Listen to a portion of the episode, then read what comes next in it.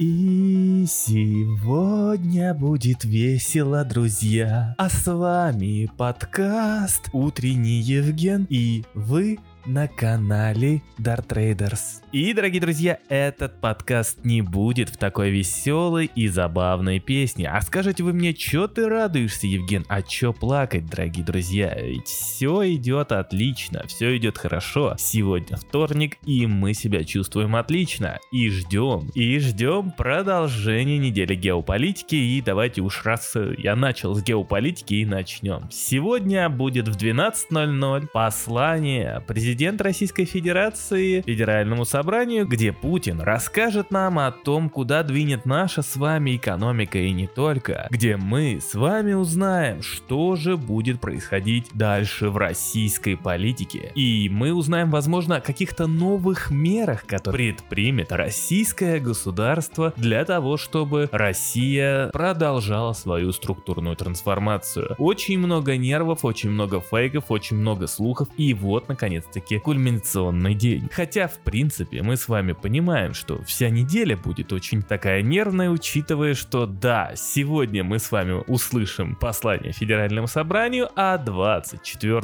февраля, то бишь в пятницу, мы с вами пройдем рубеж ровно в год после начала СВО. И здесь, естественно, мы будем ожидать опять же множество разных вбросов, мы будем ожидать множество санкций и так далее, и так далее, и так далее. И все это будет естественным образом разгонять геополитические риски. И ты меня спросишь, Евген, зачем нам с тобой вся эта геополитика? Мы же с тобой тут крипта, акции, валюты и прочее. Мы же вообще не про это. Нет, дорогой друг, мы про это. Мы абсолютно про все, так как мы с вами обязаны полностью все учитывать для того, чтобы мы могли с вами выбрать правильное направление в наших торговых стратегиях. Поэтому мы с вами и пытаемся как раз таки очертить себе то, куда идут тренды, куда направляется мир вообще в целом. Поэтому мы будем следить за той геополитикой, которая будет всю неделю самым громким фактором на рынках. Ну, будут еще и некоторые события, о которых мы с вами тоже поговорим в этом подкасте и в последующих подкастах. Ну а для чего в целом, то есть как вот эта вся геополитика будет отражаться на нас, то есть на наших активах? Ну, дорогой друг, начнем с того, что чем злее геополитика, тем сильнее все это закладывается в прогнозах центральных банков, тем сильнее это закладывается в инфляционных ожиданиях в разных странах, тем сильнее это влияет на денежно-кредитную политику, то бишь процентные ставки от этого могут идти туда-сюда, тем сильнее это отражается в спросе. Ну, это тоже такое себе явление, которое, допустим, четко как ставку не определить, а вот как раз-таки, если мы посмотрим на то, что геополитика может спокойно закладываться в ценах на энергетические рынки, вот тут уже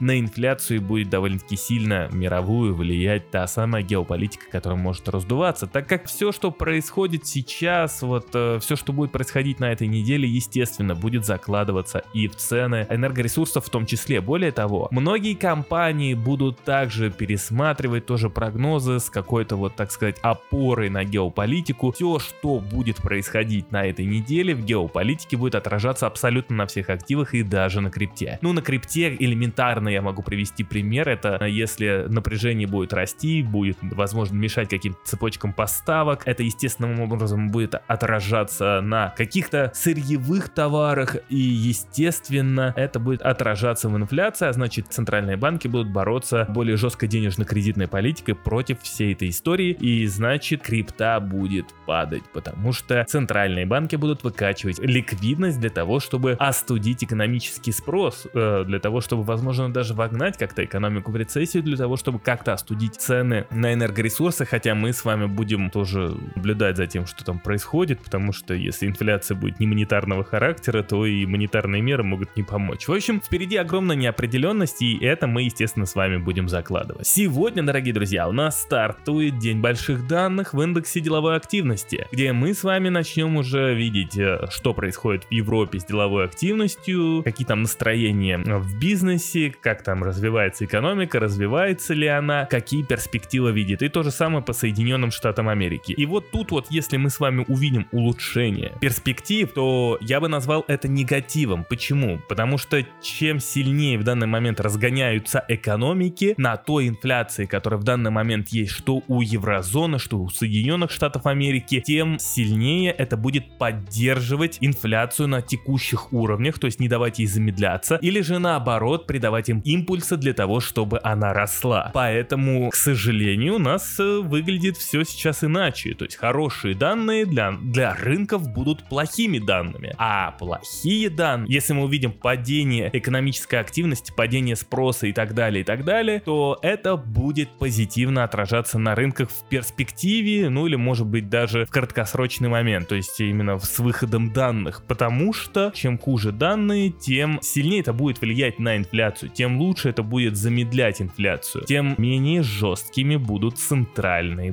банки. Чем дальше оттягивается эта история с замедлением инфляции, чем жестче денежно-кредитная политика, тем глубже будет рецессия, тем глубже нырнут активы. Возможно, для кого-то это хорошо, например, вот я все-таки жду, да, там, когда мы поднырнем как следует для того, чтобы я уже мог по полной начинать открывать позиции. А вот кто-то, может быть, в последнем булране закупился по полной, и в данный момент они находятся там, где они находятся, но нужно понимать, на самом деле, что вот только вдумайтесь, процентные ставки в центробанках растут, денежно-кредитная политика в мировых центробанках остается очень жесткой, то есть денежная ликвидность высасывается, а тут у тебя, допустим, даже если мы возьмем, к примеру, биточек вырос, а он вырос с 15 до 25, естественно, да, то есть вверх тяжело расти, а тут вот рост там практически 30-40%, и у тебя как бы тебе надо фиксировать прибыль, и большинство сейчас инвесторов раздумывают над тем, чтобы все-таки где-то подфиксировать прибыль, потому что рост был колоссальный за все время избиений, которое было с момента падения 69 до 15 тысяч. Тут у тебя, прикинь, такой взлет, и в общем все хорошо. Поэтому в данный момент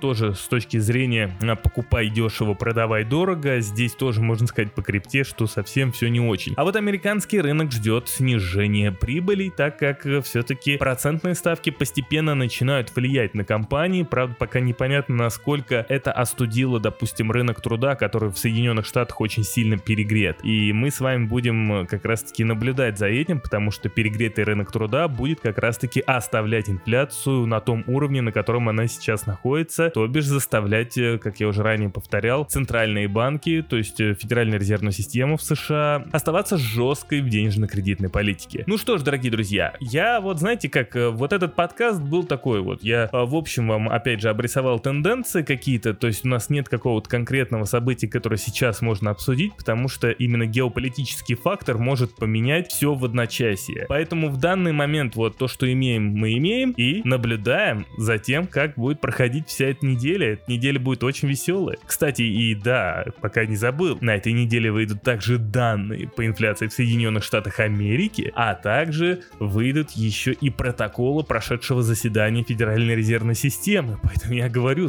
неделя просто сумасшедшая, и чего-то прогнозировать сегодня очень сложно. Ну, о моих долгосрочных тенденциях вы прекрасно знаете. Все, дорогие друзья, всем спасибо и до новых встреч!